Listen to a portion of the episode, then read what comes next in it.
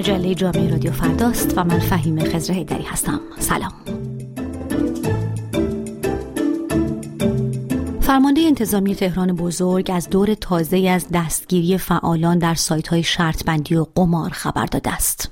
به گفته حسین رحیمی، فعالیت سایت‌های قمار و شرط‌بندی این روزها در ایران افزایش پیدا کرده و تنها در یک سری از دستگیری‌ها افرادی دستگیر شدند که حدود پانصد و هفت میلیارد تومان گردش مالی داشتند. چنین حجمی از گردش مالی در جامعه‌ای که زیر بار فشارهای اقتصادی، گرانی، بیکاری و بیپولی کمر خم کرده است.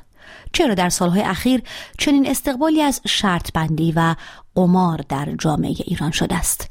پگاه بنی هاشمی حقوقدان میگوید موضوع تازه نیست، اما شرایط اقتصادی حال حاضر در جامعه ایران مردم را بیشتر به سوی قمار و شرط بندی کشانده است. شاید بیش از یک دهه هستش که این موضوع به کم کم در ایران با اومدن اینترنت و رشد اینجور سایت ها به اصطلاح شروع شده، ولی شدت اون در سالهای اخیر خیلی بیشتر شده، به خصوص اینکه با تبلیغاتی که میشه، با اینکه به اصطلاح از یه سری از حتی افراد مشهور استفاده میکنن برای اینکه مردم بیشتری رو ترغیب کنن که به این سایت ها سر بزنن، پولشون رو در این سایت ها قرار بدن و همچنین تبلیغ میشه که زندگی کردن اونقدر هم مثلا لازم نیست زحمت بکشین، خیلی راحت میتونین یه مرتبه یک شبه پولدار بشین. همین مسائل باعث شده که خیلی‌ها رو ترغیب کنه که به این موضوع دست بزنن یا لااقل یه بار امتحانش بکنن. منتها این موضوع رو باید بدونیم که همیشه معمولا رواج اینجور مسائل در جامعه، به خصوص وقتی هم جامعه همراه با بحران میشه،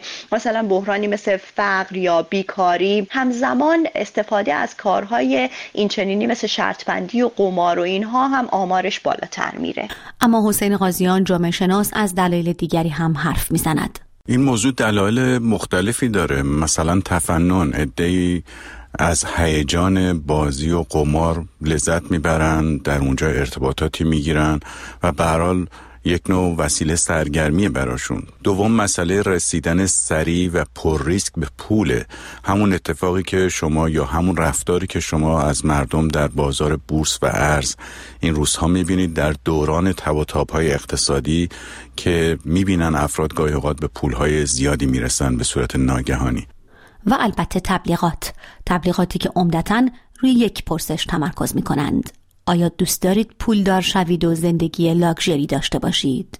تبلیغات در شکل‌های مختلف و در انواع پلتفرم‌های شبکه‌های اجتماعی، به اصطلاح شاخه‌های مجازی، صفحه‌های پرمخاطب در اینستاگرام و حتی بعضی هنرمندان و ورزشکاران همه در حال تبلیغ سایت‌های قمار آنلاین هستند. هنرمندانی مثل شادمهر عقیلی که حضورش در تبلیغات سایت‌های قماربازی و شرط‌بندی خیلی پر سر و صدا بود، یا امیر تتلو که سایت شرط‌بندی دارد، یا حتی چهره‌هایی مثل بهادر وحشی که یکی از افراد موسوم به شاخ اینستاگرام است. حسین غازیان: بخشی از این ماجرا برمیگرده به اون نمایشی که معمولاً از طرف گردانندگان این سایت‌ها داده میشه در مورد اینکه چگونه تونستن با قمار زندگی لاکچری داشته باشن و در بهترین وضعیت در خارج از ایران زندگی کنن، که اون خودش یه عامل خیلی فریبایی است برای اینکه آدم‌ها برن به سمت اینکه از این راه سریعتر پولدار بشن. در ایران قمار و شرط بندی حرام و غیر قانونی است.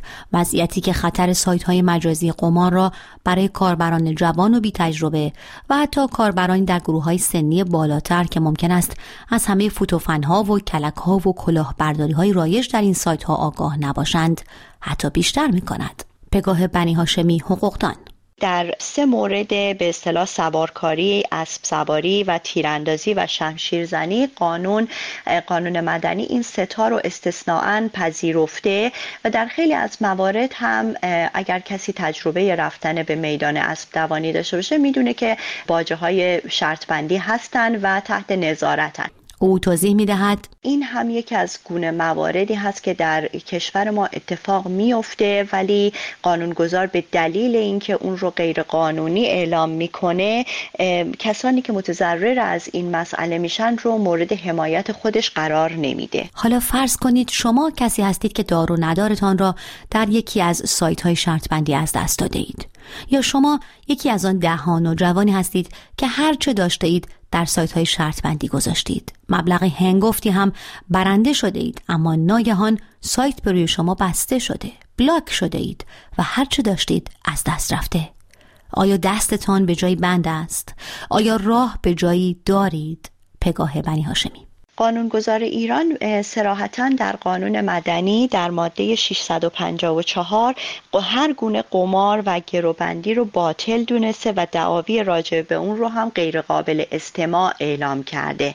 بنابراین کسانی که متضرر میشن، متضرر ضرر مالی از این نظر میبینن، اگر دعوایی رو در دادگاه‌های ایران طرح بکنن، ضمن این که اصلاً قابل استماع نیست از نظر سیستم قضایی، به یه نوعی این خودشون رو در معرض این قرار میدن که خود اون اشخاص جرمی رو مرتکب شدن. برای اینکه همین که شما در قماری شرکت بکنید، این خودش یعنی کار خلاف قانون رو انجام دادید. پس بنابراین میتونه حتی خودتون رو در معرض این قرار بدید که دادگاه خود شما رو هم به عنوان کسی که در یک امر غیرقانونی شرکت داشته محکوم بکنه. از حسین غازیان جامعه شناس میپرسم آیا اگر شرط بندی و قمار به شکلی که در کشورهای آزاد جهان رایج است در ایران هم قانونی بود و فعالیت در این زمینه با نظارت قانون انجام میشد، وضعیت بهتری را شاهد نبودیم؟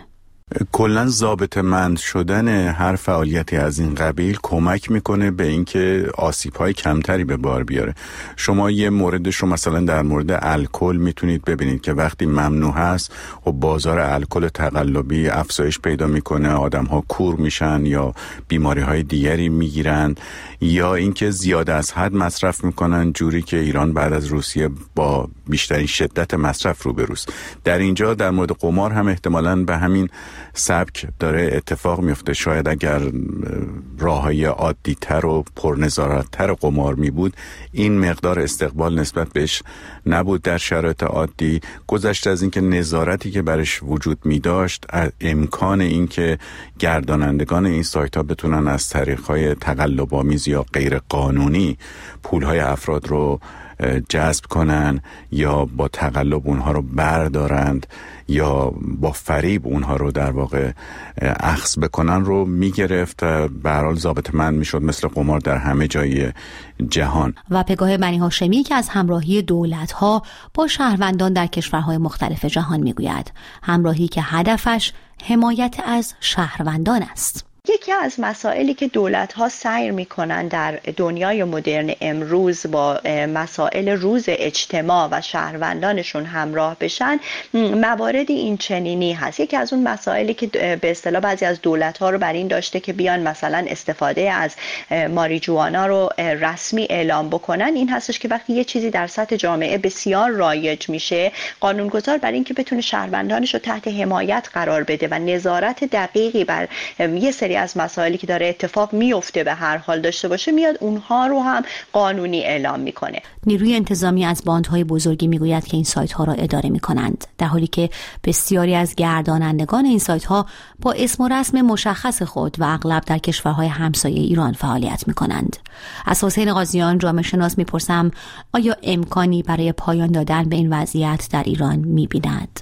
من فکر میکنم مادام که این تب و تاب ها و تلاطم های اقتصادی در جریان باشه و این ارتقاها و به زمین خوردن های ناگهانی مشاهده بشه توی جامعه ما، آدما برای فرار از این موقعیت ریسک های زیادی میکنن. همونطور که ریسک میکنن به مهاجرتی میرن که معلوم نیست آخر عاقبتش چیه، یا خونهشون رو میفروشن و ارز میخرن یا وارد بازار بورس میشن. این رفتار پر ریسک در شرایط بی ثبات ادامه خواهد داشت. سایت‌های قمار و شرط‌بندی در کشورهای پیشرفته جهان زیر نظارت جدی قانونی فعالیت می‌کنند. محدودیت سنی و سقف مشخصی برای پولی که کاربران ارائه یا برداشت می‌کنند دارند و به صورت منظم بازرسی می‌شوند. در فقدان چنین نظارتی، ورود به دنیای بی‌ضابطه قمار و شرط‌بندی آنلاین، البته که یعنی گردش مالی هنگفت برای گردانندگان پشت صحنه و آسیب‌های گاه جبران ناپذیر برای کاربرانی که در آن شرکت می‌کنند و از هیچ حمایت قانونی هم برخوردار نیستند. من فهیم خضری هستم. مرسی که این هفته هم مجله جامعه رادیو فردا رو شنیدید. خدا نگهدار.